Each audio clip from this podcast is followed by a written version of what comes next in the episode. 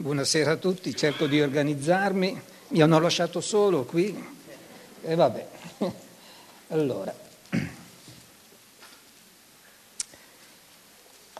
ehm, dunque io avevo dato come titolo Identità e impoverimento culturale ed è stato appunto annunciato così e, e in effetti intendo mantenere questo titolo, ci mancherebbe, però ehm, ho pensato di, eh, di, parlare prima di impoverimento culturale e poi di identità. Eh, questo per un, alcune piccole ragioni. Eh, la ragione è che di identità si parla moltissimo. Eh,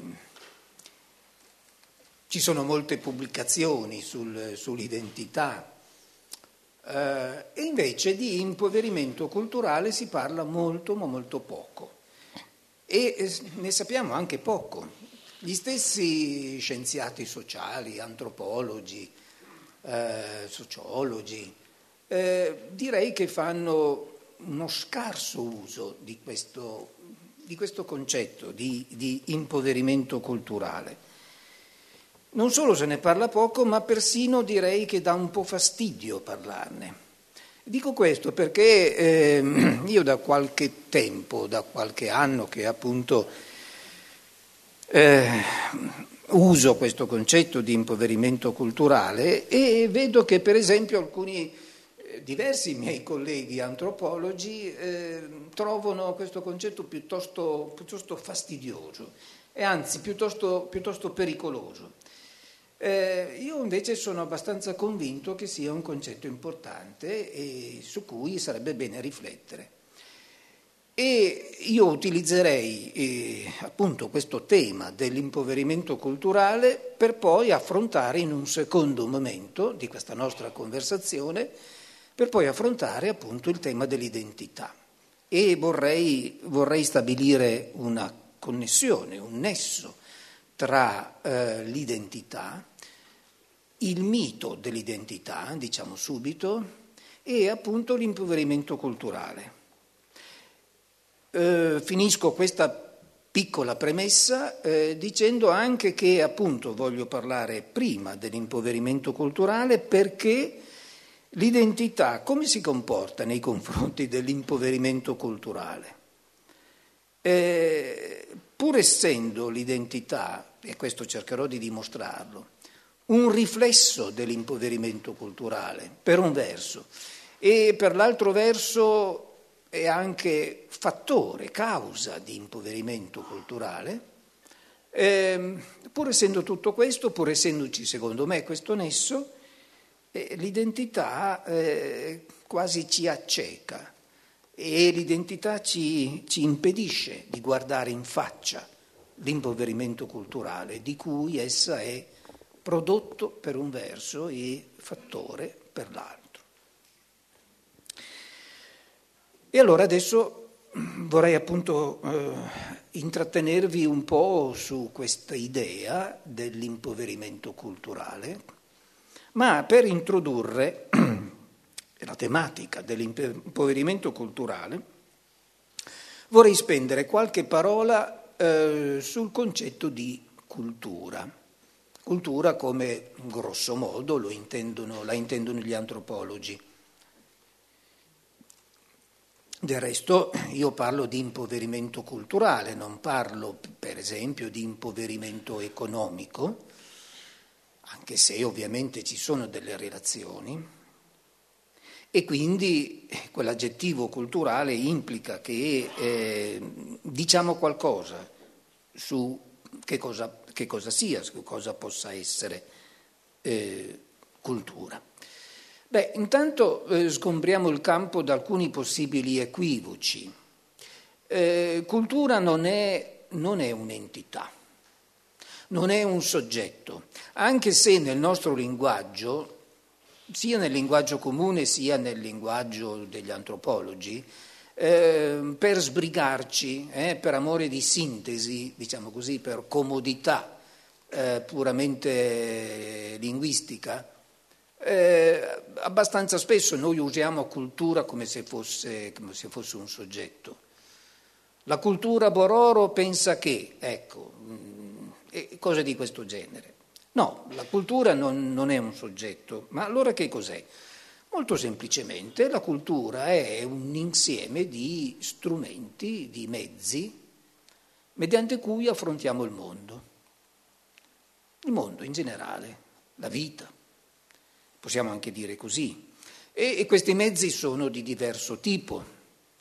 Sono mezzi materiali, sono mezzi sociali, le relazioni sociali a cui ci appoggiamo, per esempio, eh, sono mezzi intellettuali, le idee, sono mezzi simbolici, i simboli.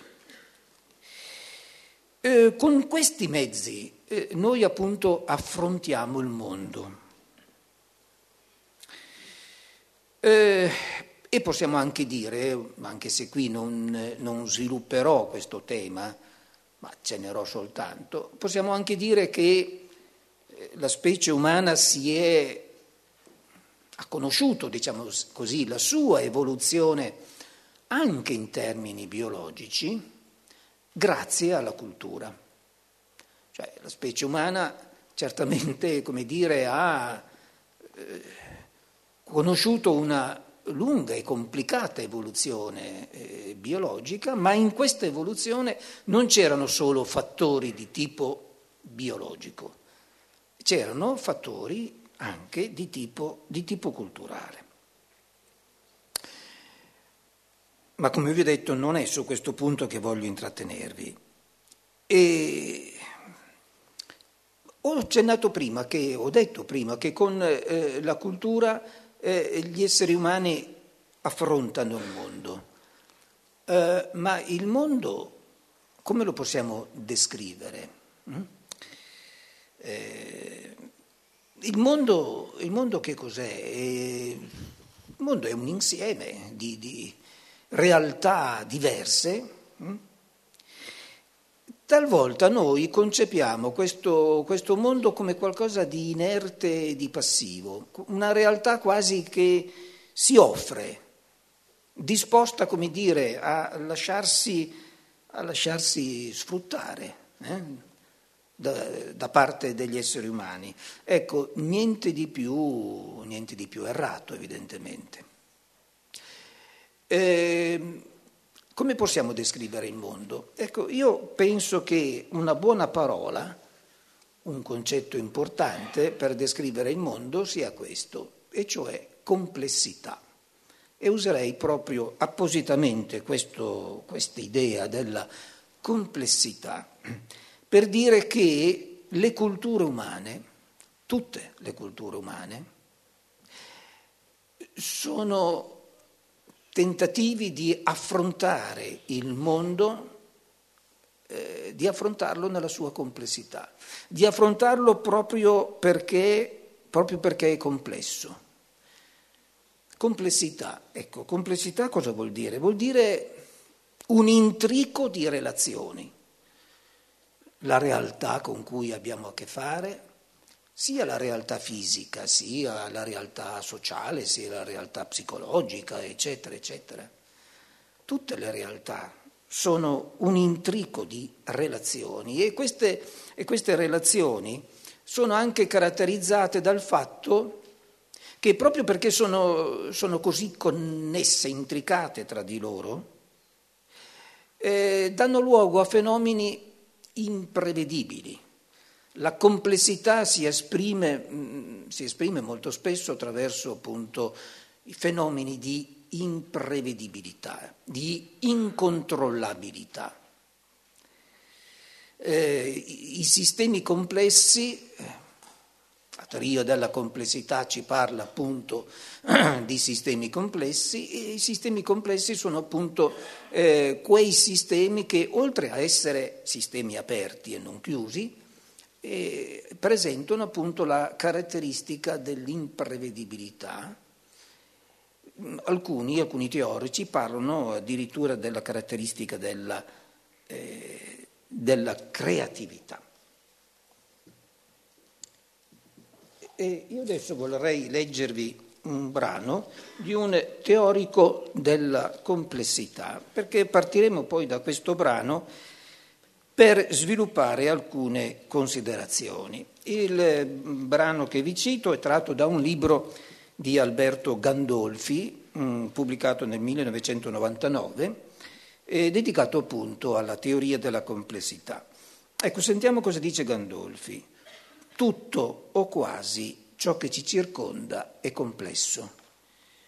Nuotiamo in un mare di complessità e non ce ne rendiamo conto. La complessità è ovunque, dalla ditta in cui lavoriamo al clima terrestre, da un batterio all'economia mondiale, dal bosco di castagno dietro casa alla cultura di un popolo. Noi stessi siamo sistemi complessi, lo sono i nostri organi, le nostre cellule. Ci portiamo addosso per tutta la vita, racchiuso nella calotta cranica, il sistema più complesso e meraviglioso che si conosca, il cervello umano. Eppure la nostra ignoranza sul fenomeno della complessità è abissale. Ecco, queste mh, osservazioni, queste mh, riflessioni di, eh, di, Alberto Gandolfi ecco, ci consentono di eh, svolgere di svolgere degli, degli approfondimenti. Eh, intanto è molto interessante eh, notare una cosa, che la complessità, così come l'abbiamo descritta un istante fa, eh, la complessità non soltanto ci assedia dall'esterno, tutto è complessità, egli dice, tutto ciò che ci circonda eh, è, com- è complessità, ma troviamo complessità, anzi il sistema più complesso che possa esserci a quanto pare, lo troviamo esattamente dentro di noi, dentro la nostra scatola cranica. Bene, eh, la cultura, o meglio le culture umane, che rapporto hanno con, eh, con la complessità? Eh, qui, in questo brano che vi ho letto prima, eh, avrete notato che Alberto Gandolfi sostiene che anche le culture sono complesse, sono fenomeni di complessità. Mm? E su questo punto forse eh, possiamo dissentire un po' da Alberto Gandolfi. In che senso? Perché possiamo dire che in un certo senso è vero che anche, anche le culture manifestano appunto fenomeni di complessità, su questo non c'è dubbio. Però questo non deve farci dimenticare, credo, un punto molto importante che comincia a essere nel, nella mia conversazione un passo decisivo nel, nella riflessione che intendo sottoporvi, ovvero che le culture, le, le culture umane, sto parlando delle culture umane, eh, le culture umane sono tentativi di riduzione della complessità. Più che essere complesse, sono eh, tentativi di decomplessificazione. Perché dico questo? Perché, perché noi possiamo vedere abbastanza bene che eh, tutte le culture contengono e non possono non contenere dei programmi mediante cui ridurre la complessità del mondo. Se il mondo è questo intrico di relazioni, eh, le culture eh, tentano di ridurre queste, eh, questo intrico di relazioni a un, qualche, a un qualche ordine. Da questo punto di vista potremmo dire che le culture di solito offrono delle, delle mappe, delle mappe per orientarsi nel mondo. E le mappe inevitabilmente semplificano, se non vogliamo usare il termine semplificano, decomplessificano, riducono in ogni caso, riducono la complessità. E una mappa eh, non avrebbe la funzione che ha o che dovrebbe avere, quella cioè appunto di orientarci, se non provvedesse appunto a decomplessificare. Non solo, ma possiamo anche dire che le culture molto spesso cercano di sostituire, o meglio di sovrapporre alla complessità del mondo, ai sistemi complessi presenti nel mondo, eh, cercano di sostituirvi che cosa? Dei sistemi complicati. E qui eh, la differenza tra sistemi complessi e sistemi complicati va spiegata molto brevemente. Eh, del resto lo stesso Gandolfi eh, usa esattamente questa distinzione, che è una distinzione importante. Noi nel mondo troviamo molti sistemi complessi con la loro imprevedibilità, con il loro intrico di relazioni, come vi ho detto prima, con le loro interazioni non lineari, eccetera. I sistemi complicati sono invece quelli della tecnologia, della nostra tecnologia. Non solo, ma certamente la nostra tecnologia dà luogo a che cosa? A dei sistemi non complessi ma complicati. Eh, l'auto con cui sono, sono, stato trasportato da Viareggio a qua eh, non è un sistema complesso, è un sistema complicato. Eh, l'aereo su cui ogni tanto noi viaggiamo, anche questo è un esempio di sistema, sistema complicato. E in che cosa si, si differenzia il sistema complicato dal sistema complesso? Eh, non per il fatto che vi è un elevato numero di elementi dentro il sistema stesso, ma per il fatto che un sistema complicato ha certamente una rigidità e una soprattutto prevedibilità, una controllabilità che i sistemi complessi non hanno. I sistemi complicati sono per natura, diciamo così sono appunto fatti ecco, per essere sottoposti a controllo, vengono appunto eh, controllati. La tecnologia è un insieme appunto di, di, sistemi, di sistemi, complicati e in fondo, in fondo noi sostituiamo, eh, sostituiamo appunto eh, molti sistemi complessi, li sostituiamo con, con sistemi complicati. Eh, basta guardarci attorno nel nostro, nel nostro, paesaggio. Il nostro paesaggio è fatto di tanti sistemi, di tanti sistemi complicati. Eh? Eh, ci guardiamo attorno, un paesaggio molto, come si usa dire, antropizzato, eh, vediamo, vediamo tante case, per esempio, industrie, eccetera. Sono tutti sistemi complicati. Eh, e il cervello? La complessità dentro di noi, il cervello.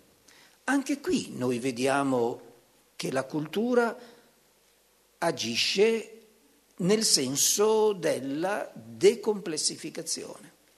Il cervello è un sistema, come abbiamo detto, estremamente complicato. Il numero di neuroni e soprattutto il numero di sinapsi eh, mediante cui i neuroni sono collegati tra di loro sono numeri veramente inconcepibili per noi, non, non riusciamo ad afferrare quasi la quantità ecco, di, di, di, di queste complessità.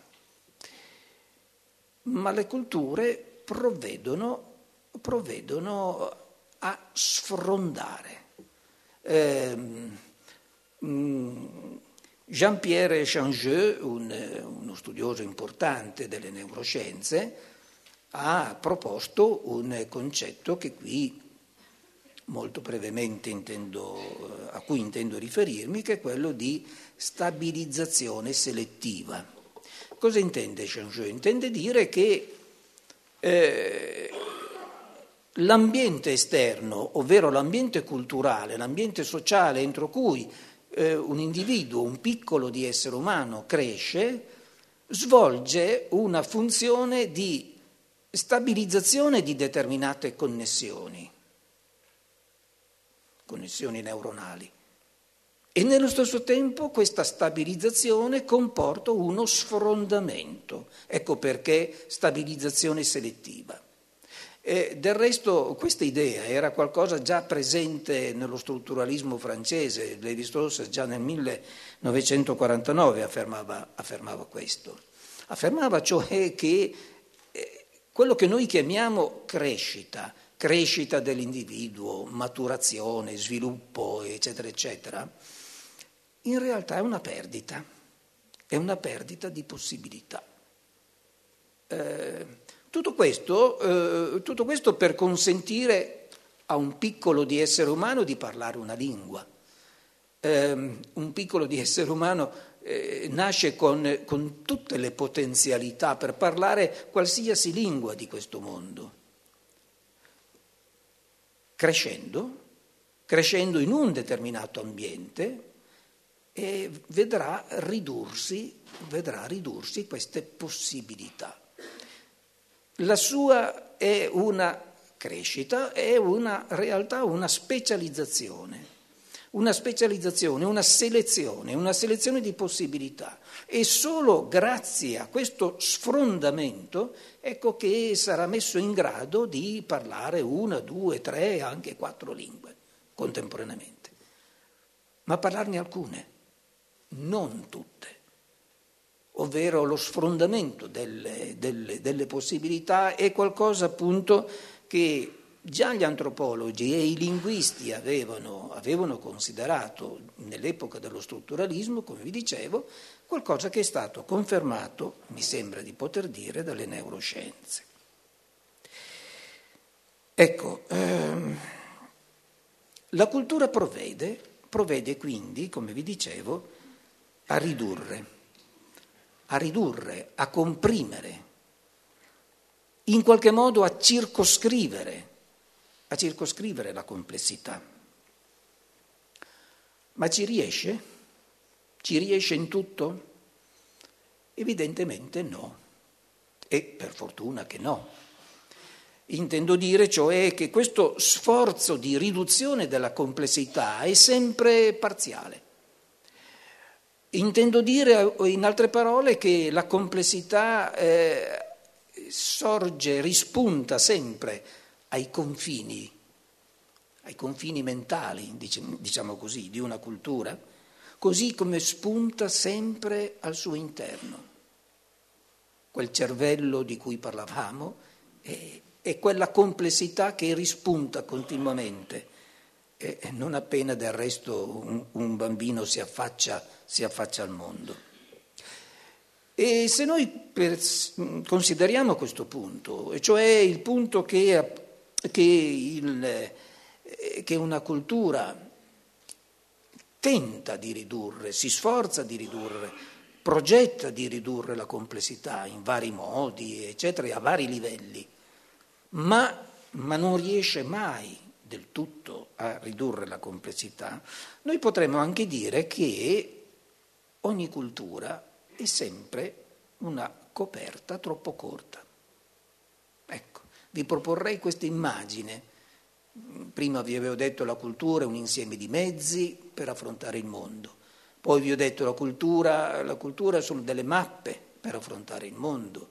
La cultura dà luogo a dei sistemi complessi, eh, pardon, a dei sistemi complicati, sostituendoli ai sistemi complessi. Eh, però tutto questo lavoro è sempre un lavoro appunto molto molto parziale e incompleto le culture sono profondamente incomplete. E allora l'immagine della cultura come una coperta sempre troppo corta, ecco, credo che possa essere un'immagine appropriata per accennare a che cosa? Per accennare allo scarto, allo scarto che sempre c'è tra l'aspirazione, potremmo dire, l'aspirazione all'ordine tipico di ogni cultura, da una parte, e dall'altra invece eh, la complessità, ovvero il caos che continuamente risorge, che continuamente si ripresenta.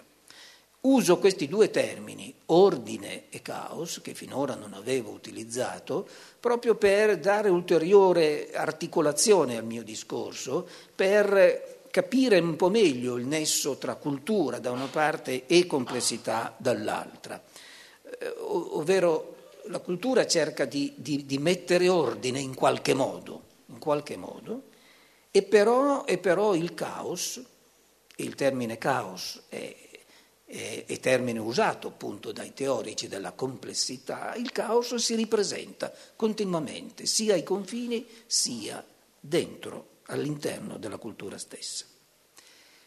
Ebbene, adesso quello che io eh, ecco, voi mi direte, vabbè, ma l'identità cosa c'entra con tutto ciò? Ecco, un, ci stiamo arrivando.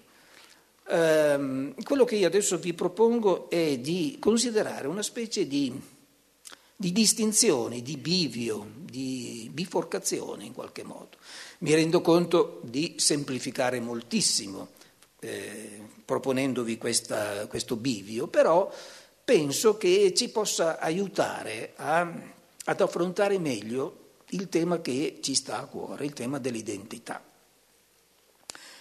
Qual è questo bivio? Ecco, vi propongo di considerare due tipi diversi, due tipi diversi di culture, ovvero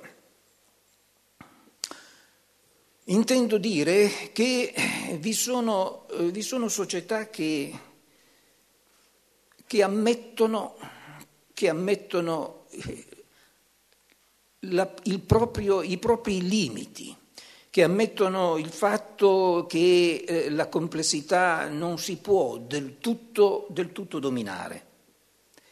Ci sono, ovvero ci sono società che non solo riconoscono la complessità, la complessità del mondo e anche la complessità interna a se stessi, ma società che fanno posto alla complessità al loro interno.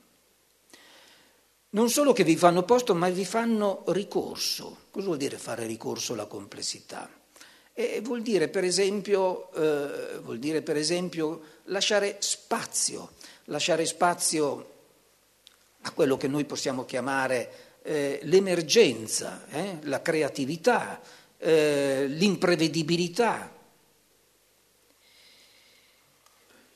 Sono società queste che, eh, che riflettono su se stesse e riflettono sui propri, sui propri limiti e anzi fanno del limite, fanno del limite un qualcosa di, di virtuoso. Sono società che ritengono che, no, non, è, grazie, che non è il caso di, di, di dominare tutto di ridurre, di ridurre tutto a ordine. Sono società queste che piuttosto che ordinare tutto, piuttosto che dominare tutto, eh, preferiscono dialogare, dialogare con il mondo, dialogare per esempio con la natura. Io quando, eh, ecco, quando, mi riferisco a questo tipo di società ho in mente specialmente, ma non solo, ma specialmente società di cacciatori e raccoglitori, intendo dire cioè eh, società che hanno caratterizzato la stragrande parte, diciamo così, del, della storia dell'umanità. Eh, noi non dobbiamo dimenticare che la storia dell'umanità è fatta eh, per il suo direi 90% e anche più di società così fatte, cioè di società appunto di caccia e raccolta che hanno, eh, sono, hanno fondato, diciamo così, la propria cultura esattamente su questo dialogo, su questo eh, riconoscimento, riconoscimento della complessità una complessità che non si può del tutto e non si deve del tutto ridurre, ridurre a ordine. Sono società queste che, ponendo un limite, sanno arrestarsi. Eh, sono società, potremmo anche dire, che trasformano la loro relativa povertà economica e tecnologica la trasformano in una ricchezza culturale. Ecco, ho detto adesso povertà, povertà relativa, povertà economica e tecnologica, perché dal nostro punto di vista non c'è dubbio che le società di cacciatori e raccoglitori ancora un po' ne esistono, al mondo, poche, ma ancora un po'. È indubbio che dal nostro punto di vista sono società, virgolette, povere, sono società cioè che sul piano tecnologico ed economico appunto eh, noi giudicheremmo povere, ma sono società che hanno puntato su un'altra forma di ricchezza. Qual è la ricchezza su cui hanno, hanno puntato? È la ricchezza delle relazioni. Ecco, e qui vorrei introdurre un altro concetto che mi sta molto a cuore e che diventa centrale nel mio, nel mio discorso. Le relazioni. Le relazioni per esempio con il mondo, le relazioni con l'ambiente esterno, le relazioni con la natura, come noi diciamo, hanno sviluppato una vera e propria cultura delle relazioni. E per queste società la povertà non è tanto nella povertà o mancanza di mezzi, è nella mancanza di relazioni. E cioè nel fatto che le relazioni sia al proprio interno sia all'esterno, con la natura o con altre società, le relazioni vengono appunto a ridursi. Questo allora è povertà, questa sarebbe davvero povertà. E nel dire queste cose io mi riferisco a certe teorie che di questi tempi sono state avanzate anche da certi, da certi economisti oltre che da certi antropologi. Intendo dire cioè che sono società queste che in qualche modo rispondono al modello della decrescita di Serge Latouche. Quando Latouche appunto eh, teorizza la decrescita, non semplicemente dice occorre ridurre, eh, eh, ridurre nostro, la nostra capacità di sfruttamento, di sfruttamento dell'ambiente, delle relazioni sociali, eccetera, eccetera, ma intende anche riconoscere, lo dice esplicitamente, un altro tipo di ricchezza la ricchezza cioè delle, delle relazioni. Ecco, ehm, società che riconoscono il limite, società che non intendono eh, sottoporre il mondo, sia esso sociale sia esso naturale, a un eccessivo carico, un eccessivo peso di ordine. Sono società appunto che privilegiano le relazioni. Eh, quando dico relazioni intendo riferirmi appunto a quell'immagine della complessità che vi ho dato prima. Questo da una parte, il bivio di cui vi ho detto. Dall'altra ci sono società che invece non vedono e non vogliono vedere la propria limitatezza. Sono società che non concepiscono l'arresto. Ho detto prima, ogni cultura è un tentativo o contiene più tentativi di ridurre la complessità. La complessità la si riduce imponendo al mondo un certo ordine.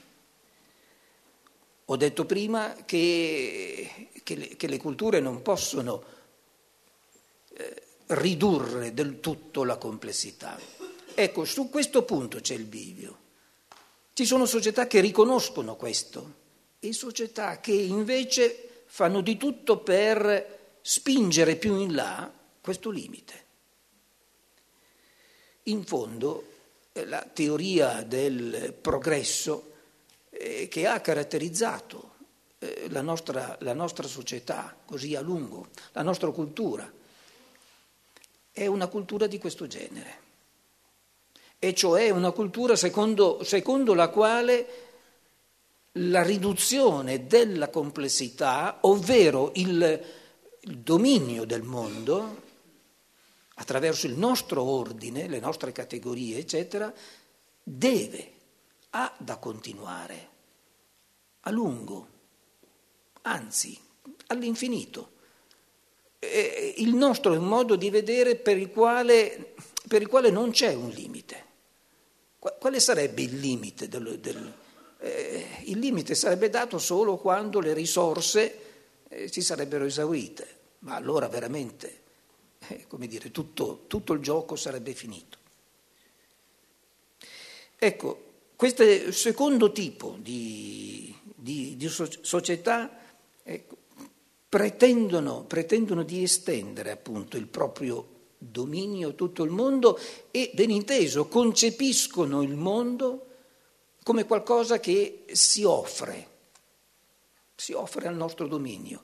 Magari teorizzano anche che ci sia stata una qualche divinità che ha messo a nostra disposizione il mondo, la natura.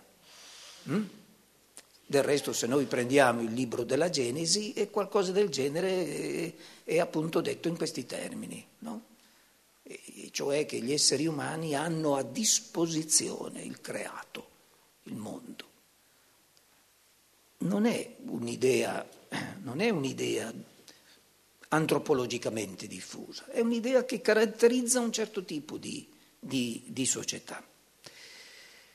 Ebbene, come come, come si sottopone il mondo appunto al proprio, al proprio dominio, all'ordine? Non coltivando le relazioni, ma stabilendo delle categorie. E qui vorrei introdurvi appunto questo ulteriore, questo ulteriore concetto in contrapposizione alle relazioni. Categorie piuttosto che relazioni introdurre ordine, sottoporre il mondo all'ordine significa categorizzarlo. In primo luogo significa categorizzarlo. Significa tagliare il mondo. Le categorie infatti come, si costruiscono? Si costruiscono tagliando, separando. Si prendono certi fenomeni, li si mettono insieme e insieme formano appunto una categoria. Così facendo noi tagliamo. Che cosa tagliamo? Tagliamo i nessi, tagliamo le relazioni. Noi pensiamo che queste categorie siano, come dire, strutture del mondo. No, non sono strutture del mondo, sono nostri modi di vedere il mondo, sono i nostri modi di, virgolette, tagliare il mondo. Significa, in altre parole, sfrondare il mondo delle relazioni o di gran parte delle relazioni. Privilegiare le categorie che danno il senso dell'ordine alle relazioni. Le relazioni, non dimentichiamolo, sempre, hanno sempre una carica, un potenziale trasformativo, oserei dire quasi eversivo. Le relazioni non lasciano mai i soggetti che entrano in relazione così come erano prima, eh, le relazioni coinvolgono. Grazie.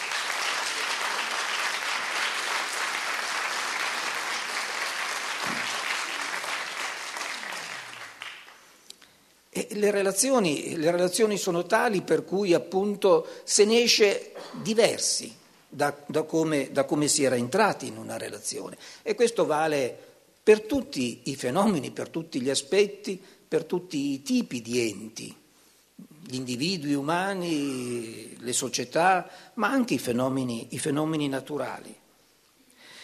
Ecco, eh, dominare il mondo significa estendere sul mondo un ordine di categorie. Queste categorie riducono drasticamente le relazioni e, per esempio, per esempio privilegiano certe relazioni, le relazioni del mercato. Eh, gli antropologi da questo punto di vista sarebbero in grado di opporre, come già aveva fatto Marcel Mauss negli anni venti, eh, opporre appunto eh, il, il mercato, la logica del mercato alla logica del dono e qual è la, la, differenza fondamentale? La differenza fondamentale è che nel mercato, appunto come dice la parola, ciò che conta sono, noi diciamo i beni, i beni, gli oggetti, le merci. Le relazioni sono secondarie. Nella logica del dono, al contrario, al contrario sono importanti, indispensabili, essenziali le relazioni.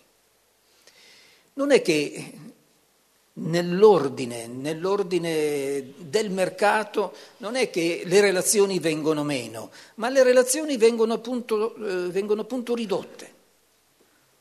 Vengono ridotte, per esempio, da relazioni caratterizzate dalla reciprocità, vengono ridotte a relazioni dello sfruttamento, dello sfruttamento economico. Ecco, cambia la nozione di ricchezza. La ricchezza non consiste più in una tesaurizzazione di relazioni. E la ricchezza diventa invece un accumulo di merci. E la differenza è ovviamente fondamentale proprio perché, proprio perché le relazioni, le relazioni sono qualcosa sono qualcosa che non si possono ridurre appunto semplicemente a oggetti, a merci. Bene, eh, adesso l'ultima parte di questo mio intervento dovrebbe riguardare appunto l'identità. E la domanda appunto è, ma l'identità cosa c'entra in tutto questo? Bene, io sono convinto che l'identità c'entri in tutto questo nel senso che l'identità direi che è il principio massimo della non relazione.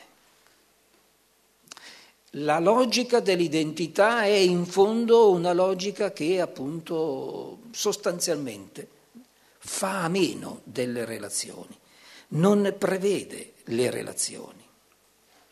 Che cosa esprime l'identità? Eh, l'identità esprime il fatto No, non il fatto, esprime, esprime l'idea che, che un soggetto sia identico a se stesso, esprime cioè l'idea di una costanza, di una, eh, di una permanenza. Molto spesso, anzi direi quasi inevitabilmente, l'identità si combina, si, si allea con l'idea appunto di una sostanza.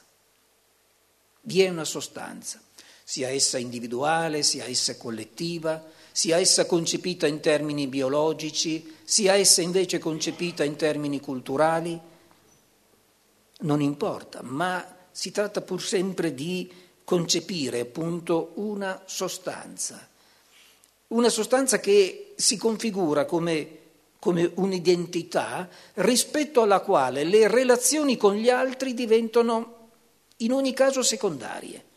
Prima c'è l'identità. Prima c'è la preservazione di questa sostanza, poi ci sono le relazioni. Del resto, quante volte noi abbiamo sentito in questi anni da parte di diversi partiti politici, eh, quante volte abbiamo sentito l'affermazione che occorre prima badare, curare, eh, affermare, ribadire la nostra identità e solo in questo modo Dopo possiamo stabilire delle relazioni con gli altri. Ecco, vedete appunto come questo, questo ragionamento, ovvero questa logica identitaria, pone in primo piano la questione dell'entità, la questione della sostanza, di noi concepiti appunto come, come una sostanza e solo dopo il rapporto con gli altri. Questo non è il fatto che, ven- che, il rapporto con gli altri viene messo solo dopo, non è questo il punto. Il punto è di renderci conto che si tratta davvero di logiche, di impostazioni, di impostazioni molto diverse. L'identità in tutto questo cosa fa? L'identità addirittura, la logica identitaria, eh, riduce, riduce, riduce drasticamente le relazioni con gli altri le relazioni con gli altri vengono concepite sostanzialmente in termini, in termini negativi, cioè gli altri sono un'enorme categoria, noi e gli altri, gli altri sono un'enorme categoria eh, rispetto alla quale eh, i nostri rapporti sono in fondo rapporti di, che si esprimono con un non. Ovvero noi siamo fatti così, eh, in qualunque modo siamo fatti, ma noi siamo fatti così e gli altri cosa sono? Sono altri, non noi, sono radicalmente diversi da noi. La negatività, la negatività è ciò che caratterizza appunto il rapporto, il rapporto con gli altri in una, logica, in una logica identitaria. L'identità è un fondo, in fondo un tentativo, un tentativo di riduzione drastica, elementare, eh, riduzione appunto della complessità, riduzione delle relazioni. Ecco, io vedrei appunto eh, l'identità come una specie di estremizzazione dei tentativi di ridurre la complessità. Ho detto prima, nella prima fase del mio discorso, che tutte le culture in qualche modo riducono la complessità, ma ora io vorrei che fosse chiaro che c'è modo e modo di ridurre la complessità. E soprattutto come ho detto, come ho detto un istante fa, ci sono società che si rendono conto di ridurre la complessità e decidono di arrestarsi ad un certo limite in modo da lasciare spazio alle relazioni. Eh, ci sono altre società che invece spingono ulteriormente verso questa riduzione della complessità, che è anche ho cercato di dimostrarlo, uno sfrondamento, uno sfrondamento di relazioni. Cioè cosa si fa? Si crea una specie di deserto, di deserto relazionale, di deserto relazionale ed è qui l'impoverimento culturale, eccolo qua. In un certo senso tutte le culture sono, virgolette, povere, in un certo senso.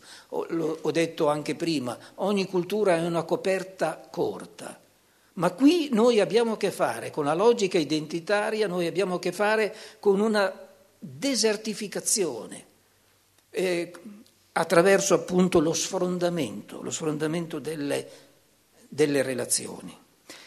Sfrondamento delle relazioni perché? Perché gli altri sono sempre concepiti, sono sempre concepiti come, non solo come estranei, ma anche come fastidiosi, come un ostacolo.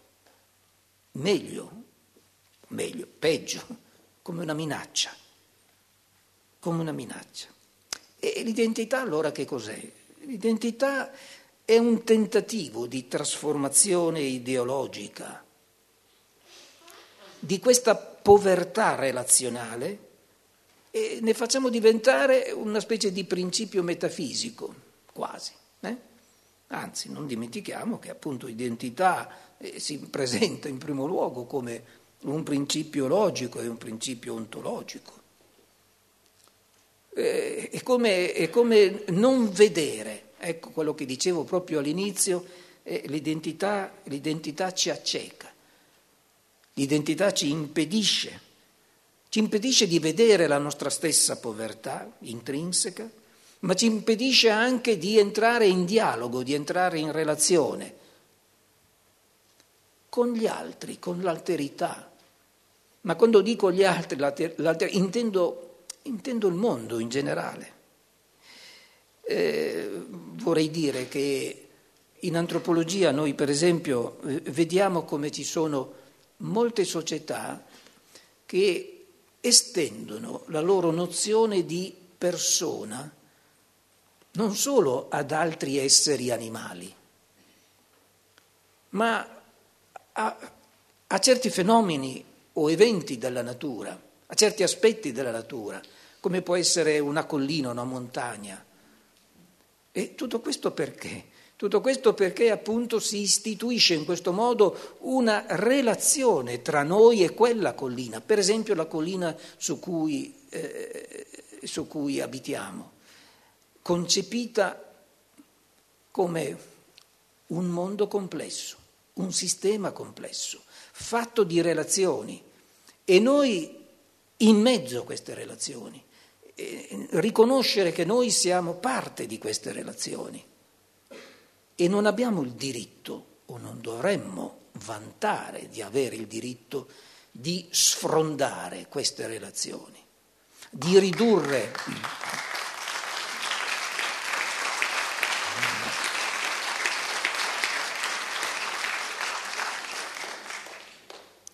di, di ridurre appunto queste, queste realtà, sfrondandole delle relazioni, ridurle a semplici enti buoni da sfruttare, null'altro che da sfruttare. L'identità si inserisce esattamente in questo, in questo tipo di logica. L'identità, vi dicevo, è un po' l'estremizzazione eh, di, questa, di questa logica. Vorrei concludere, e vado davvero alla conclusione di, mia, di questa mia conversazione, eh, facendo, proponendovi questa ulteriore riflessione. In quali campi, in quali campi e sotto quali aspetti, eh, da quale punto di vista l'identità è veramente un fattore di impoverimento culturale? Ecco, io direi soprattutto dal punto di vista della cultura della convivenza.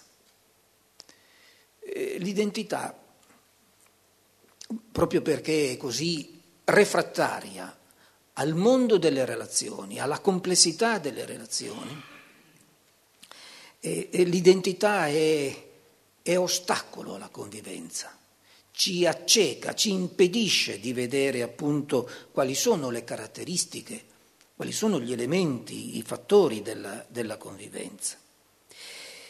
Eh, l'identità che cosa, che, cosa, che cosa, fa infatti?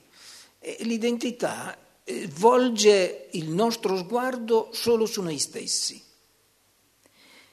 cioè non solo impedisce di vedere, di vedere l'alterità, di, di, di apprezzarla anche ma attenzione, eh, rivolgendo lo sguardo solo su noi stessi, l'identità anche ci mette delle bende sugli occhi per guardare il futuro. E voglio dire, non è quest- quindi questione soltanto il mio, non vuole essere un discorso eh, intriso di buonismo, non è questo il punto.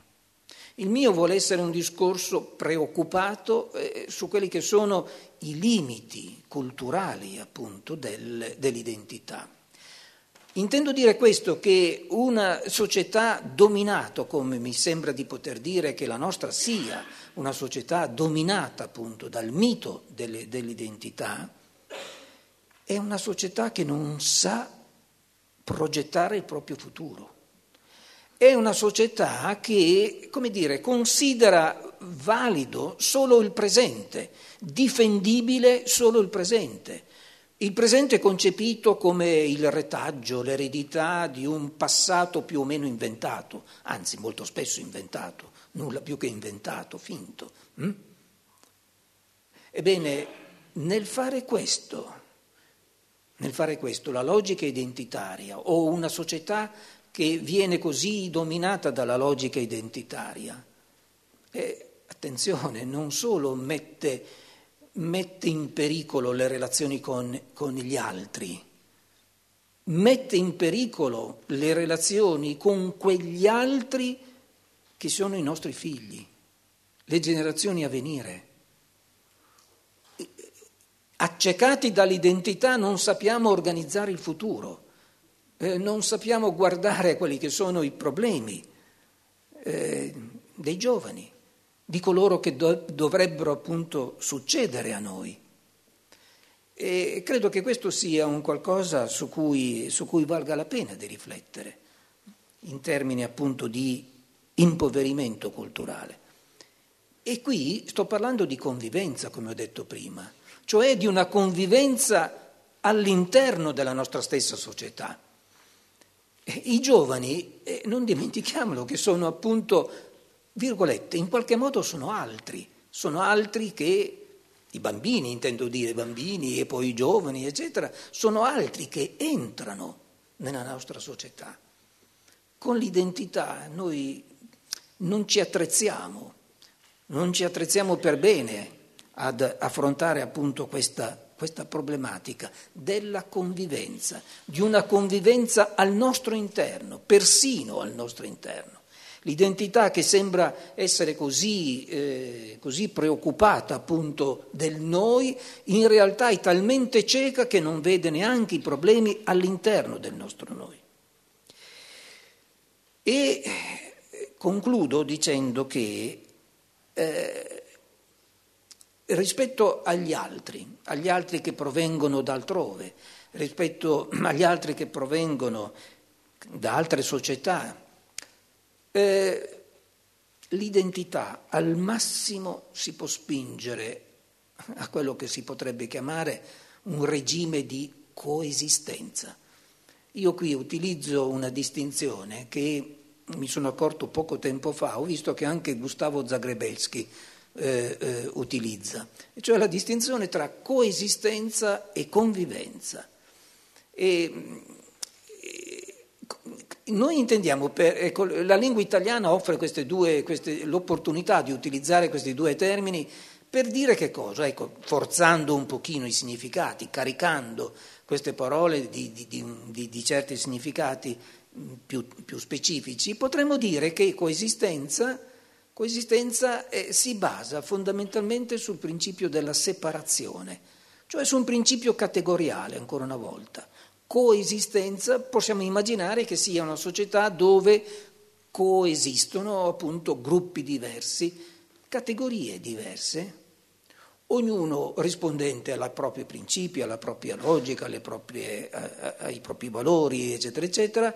Ecco, l'importante è di ridurre ancora una volta le relazioni, ridurre le relazioni fino al punto ottimale quasi di vederle scomparire. Ben inteso, coesistenza non è, non è un, una brutta cosa. Coesistenza è sempre meglio, è sempre meglio del, del respingimento, coesistenza è sempre meglio dell'annientamento, per carità. Però quello che io vorrei far notare, appunto in conclusione di questa mia conversazione, è, è proprio questo, cioè i limiti della coesistenza. Detto in altri termini, la povertà della coesistenza. E, da questo punto di vista vorrei anche far riflettere sulla, sulla relativa povertà persino della tolleranza. Ecco, la coesistenza può anche, può anche nutrirsi di tolleranza e, ripeto, è una cosa, è una cosa tutt'altro che eh, è una cosa positiva, una cosa che va bene, ma con dei limiti molto forti. Perché? Perché la tolleranza, eh, la tolleranza è, è pur sempre qualcosa, direi, di molto precario. La tolleranza può, può, può essere diminuita. La tolleranza si basa infatti su, su un rapporto gerarchico tra le categorie tra noi e gli altri. E ben inteso la cosa può essere anche reciproca, eh, sia chiaro. E, su un rapporto gerarchico tale per cui noi decidiamo di tollerare. Eh, potremmo anche ridurre la tolleranza, ridurla al grado zero, come spesso si, si sente anche dire. Ovvero ci muoviamo, ci muoviamo appunto in una in una logica identitaria fondamentalmente povera. La convivenza, la convivenza esige altre cose.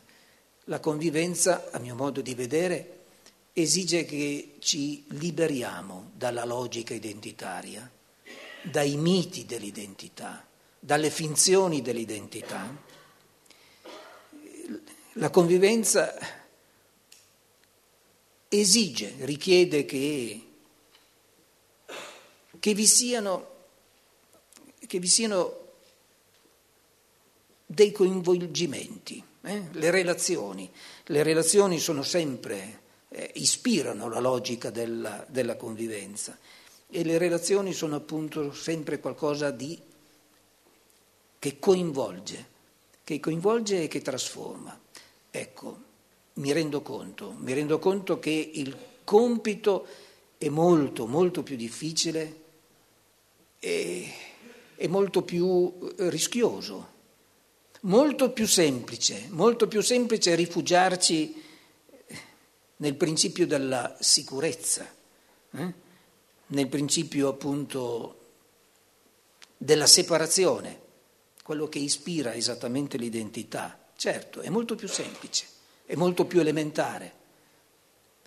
Eh, la convivenza è qualcosa di molto, molto più rischioso e richiede una cosa che l'identità non fa, cioè lo sviluppo di una vera e propria cultura della convivenza, cioè che cosa? Una richiesta di pensare, valutare, discutere, discutere insieme agli altri, provare, tentare delle soluzioni. Credo che sia l'unica strada percorribile. E quindi, come dire, la mia, la mia relazione, il mio intervento si conclude ancora una volta con un invito a liberarci dalla logica dell'identità e entrare invece più decisamente, più coraggiosamente in una logica delle relazioni. Grazie.